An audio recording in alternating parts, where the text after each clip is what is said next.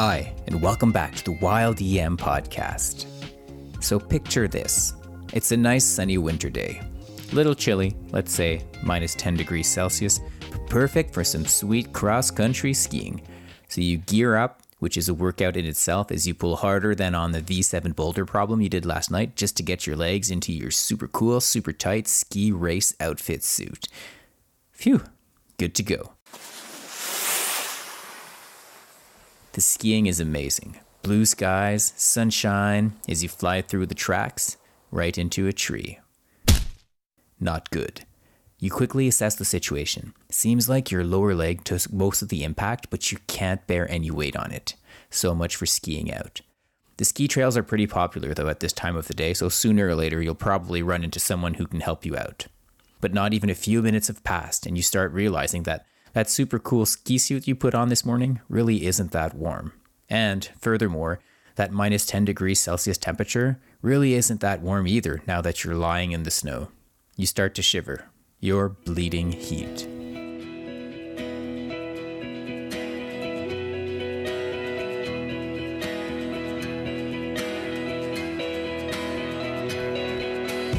Hypothermia can happen very fast in these types of situations. So, on today's episode, we are going to talk about identifying and treating hypothermia in the field.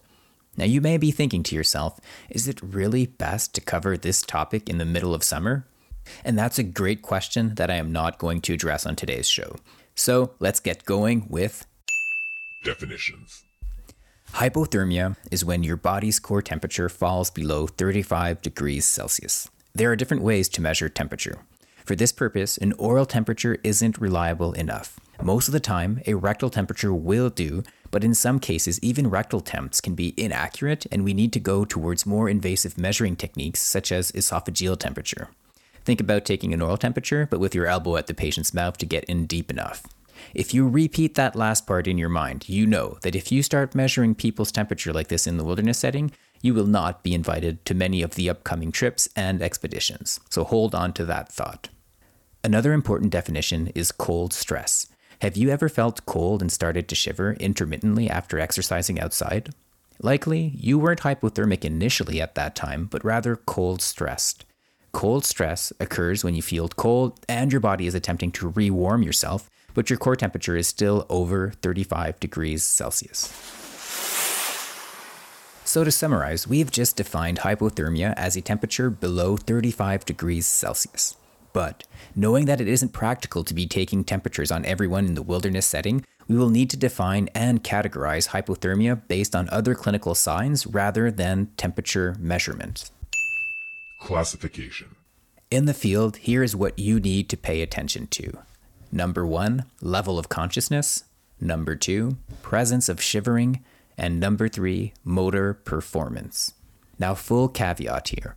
We are going to go over a clinical classification for hypothermia in the field. This classification is not black or white, but should rather serve as a guideline. And later in the treatment section, we'll discuss how to approach some of these gray areas. Okay, so let's say you have a buddy who is fully alert but shivering, saying he's been feeling cold since you stopped skiing about 10 minutes ago to take a break, and you see him remove his backpack, open up some snacks, and down some warm fluids. Cold stress. Well, let's see. His level of consciousness is clearly alert. He is shivering, and he seems to have intact motor control if he can still handle tearing up the wrappers of his snacks. He is likely cold stressed. Furthermore, in this case, he was exercising not long before taking a break. So, this context, paired with your rapid assessment, makes it highly unlikely that he's hypothermic right now. But instead, say that your same buddy had been stopped for a while and didn't get any layers on because he forgot them at the trailhead.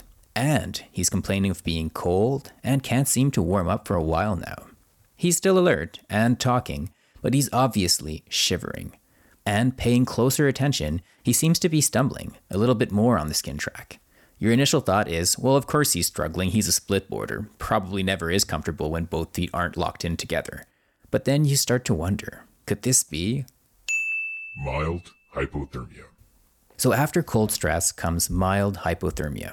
These patients will still be alert and shivering, but somewhere along the spectrum from cold stress to mild hypothermia, motor control starts to become impaired. giving you the clue something more serious is going on here. Now, motor control is not a definitive way to separate cold stress from mild hypothermia. Some people who are hypothermic might not display any motor control abnormalities. And conversely, if you ever ridden a bike on a cold day, it won't take long for your fingers to lose fine motor control without you becoming hypothermic per se. This is just an example outlining the limitations of the gross field assessment of motor control. But let's say you don't clue in on these early signs of hypothermia. Instead, you maintain laser focus on artfully laying down that skin track uphill until your partner stumbles and falls into the snow. Hmm, suboptimal. So you head down to assess what's going on, and he's mumbling phrases that don't really make any sense. Definitely not normally alert. He stopped shivering and also stumbled and fell. Definitely abnormal motor control as well. Moderate hypothermia. So now your buddy is awake, but somewhat confused. He has obvious motor and balance issues, but has also stopped shivering. This part is very important, and we'll touch back on why in the treatment part. But patients like this one who have abnormal mentation and are no longer shivering have moderate hypothermia. Severe hypothermia. And finally, let's say that you are such a poor partner that you've only just now realized that your buddy fell into the snow hours ago in his spandex suit and you're just getting to him now. Well, as you approach, he's probably going to look unconscious and displaying no shivering nor any signs of life for that matter. You immediately check for a pulse, which he has. After a focused assessment, you conclude hypothermia is causing his symptoms and therefore suspect that he has severe hypothermia. Severe hypothermic patients are also at risk for developing nasty heart rhythms, such as ventricular fibrillation, especially when their temperature drops below 28 degrees Celsius. So let's recap what we've just gone over here. First of all, cold stress. This patient is going to be alert, shivering, and has normal motor function. Mild hypothermia. This patient is also alert, also shivering, but starts displaying some abnormal motor control. Next, progressing to moderate hypothermia, these patients are awake but confused, and they are no longer shivering and they have obvious abnormal motor function. And finally, severe hypothermia, these patients are unconscious. Therefore, they are no longer shivering and they also have obvious abnormal motor control. Now, before we move on to the treatment, I'll repeat that this classification is not clear cut, but rather a spectrum of the same disease. Some patients will start having abnormal motor control even with temperatures over 35 degrees Celsius. Others may still have some shivering initially when they start to become confused and others may take certain medications that lower the shivering threshold. Among others, examples of such drugs are alpha agonist medications such as clonidine, or more frequently, opiate type medications such as morphine. Also, it's important to remember that a whole bunch of other stuff can cause confusion and to consider these alternatives before concluding that hypothermia is the cause of your patient's symptoms. Treatment. First of all, scene safety. When you approach a potential hypothermic patient in need of your assistance, your safety and the safety of the other rescuers must always come first. So before jumping in, slow down, ensure that the scene is safe to enter, or maybe make the decision to briefly enter the scene to move the patient urgently to safer grounds if indicated. Second, cardiac arrest. When we're talking about cardiac arrest, we mean pulseless. And though this may seem obvious, it has been shown that even trained healthcare providers aren't great at feeling a pulse in the hospital, so let alone in the cold wilderness setting. Furthermore, patients with severe hypothermia likely will have a very slow heart rate because of the cold, making it even more difficult to be certain that they are pulseless. And finally, a severe hypothermic patient with a pulse will be at an extremely high risk of losing his pulse if CPR is started inappropriately, as their heart muscles are prone to developing bad arrhythmias if not handled gently. So, for all these reasons, it's no surprise that in the Wilderness Medical Society guidelines, they recommend that the initial pulse check should take up to one whole minute in these patients. If no pulse is felt after a whole one minute, then start CPR. Okay, so you've been looking for that pulse for the past minute and no pulse is felt. The patient is in cardiac arrest. So, should CPR be started here?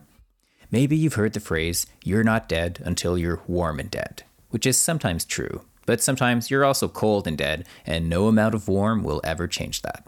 So let's dive a little deeper into this topic.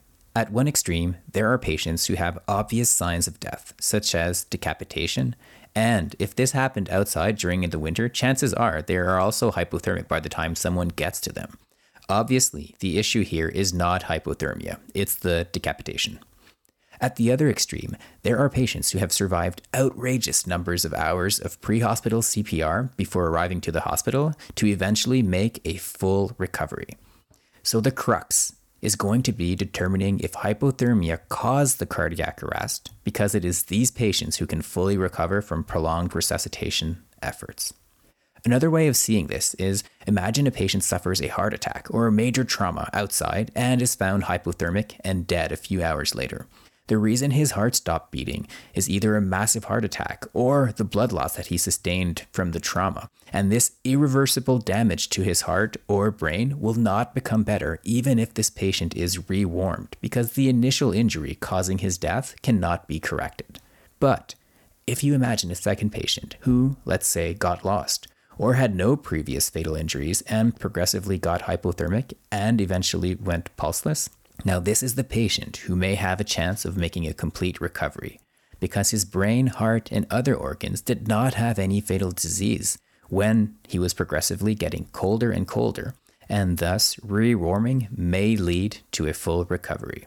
Figuring out if hypothermia caused the arrest or rather happened after death is easier said than done in the field, where you will not have all the facts and information available to you. A second important consideration is what does initiating CPR and attempting to rescue the patient entail? And by this, I mean if you have a patient without any signs of injury who is reported lost and found off the trail, hypothermic and pulseless, and he's three minutes away from a potential landing zone for a chopper rescue, well, it makes sense to initiate resuscitation. But what if you find a patient with signs of head trauma at the bottom of a cliff?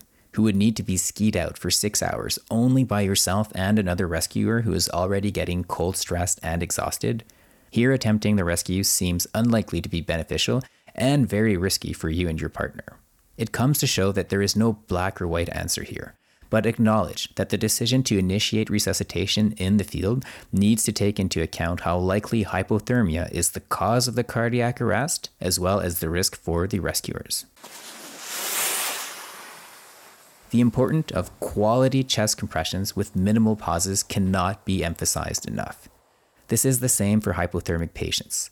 But if CPR cannot be performed continuously in order to evacuate the patient, the Wilderness Medicine Guideline Society on Hypothermia states that it is acceptable to do intermittent chest compressions with a minimum of 5 minutes on and 5 minutes off. This recommendation is made on the basis of a case report published in the Critical Care Medicine in 2014. In this article, a hypothermic patient survived after cardiopulmonary resuscitation for over five hours, which also included intermittent chest compressions. Understand that the level of evidence to support this claim is very weak, but that in extreme circumstances, this strategy may be employed. Third, if not in cardiac arrest, avoid cardiac arrest. Now, if your patient is not in cardiac arrest, your main goal will be not to cause cardiac arrest. Although this sounds kind of funny, as we mentioned earlier, patients in moderate to severe hypothermia are at risk of cardiovascular collapse, and appropriate steps need to be taken to prevent this from happening. First, patients in severe hypothermia are at risk of developing life threatening heart rhythms, such as ventricular fibrillation. To avoid this, you need to handle these patients very gently and avoid any unnecessary movements. Second, patients in moderate hypothermia are at risk of deteriorating because of core temperature after drop. Core temperature after drop happens when a patient's limb perfusion increased, which leads to cold blood from their periphery to travel back to their core and further worsen their hypothermia. This can happen, for example, when a patient's limbs are moved, either himself actively or passively by the rescuers, when the patient is asked to sit, stand, or ambulate. In 1985, Romet and al. published an article in the Journal of Applied Physiology showing that the afterdrop could be as high as a drop of 5 degrees Celsius in certain people. Now, in this study, this impressive level of afterdrop was observed after patients were immersed up to their neck in 40 degrees Celsius water. Though this is likely not the magnitude of afterdrop that you can expect to see in the field, the reasoning remains that afterdrop exists in the field and efforts should be made to avoid this to further worsen your patient's hypothermia.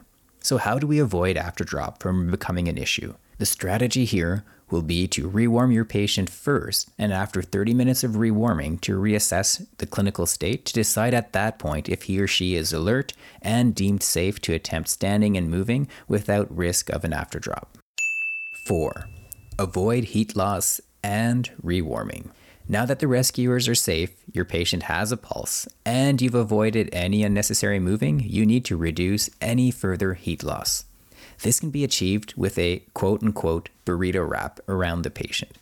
Though specific techniques may vary, this idea behind this wrap is that you want, from the outside in, a tarp or vapor barrier, then the insulation layer, and inside the insulation layer, a second vapor barrier. The outside vapor barrier serves to protect the patient and also the insulation layers from the outside elements.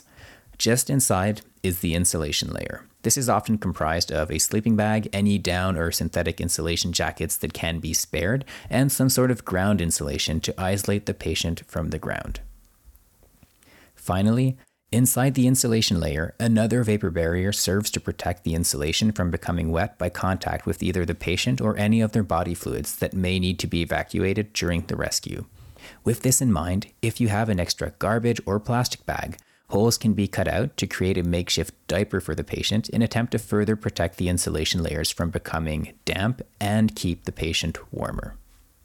For patients who are still shivering, this is an excellent way to rewarm them, and it can increase their core temperatures by up to 3 or 4 degrees per hour.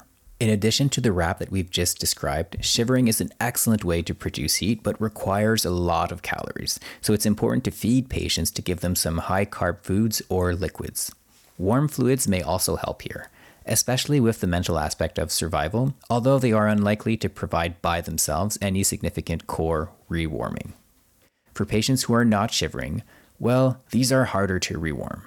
In this case, it is also important to wrap these patients to prevent any further heat loss, but because they aren't shivering, they will not be able to rewarm by themselves as they are no longer generating any heat.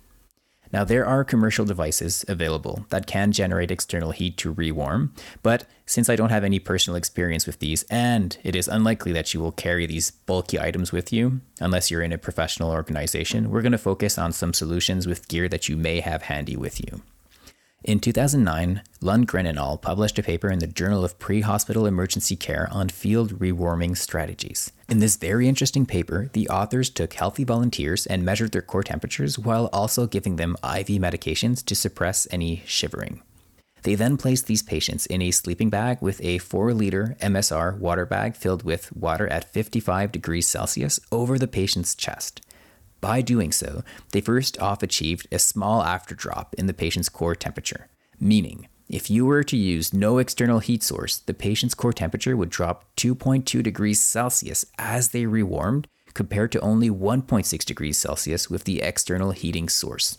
Furthermore, the external heat source generated significantly better rewarming, achieving an increase in core body temperature of 0.7 degrees Celsius per hour, compared to only 0.1 degrees Celsius per hour without any external heat source. A few things to note from this paper. First of all, the water in the bag was at a temperature of 55 degrees Celsius.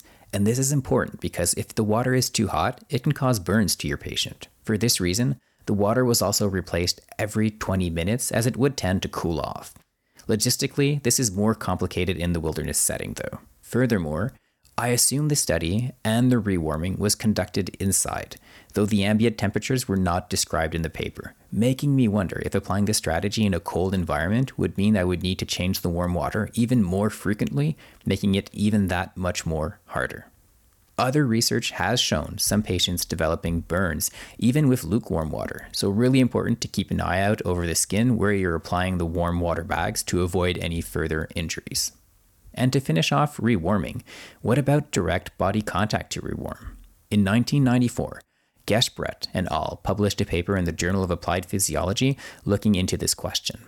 Their results show that direct body rewarming was no better than shivering alone in patients with mild hypothermia.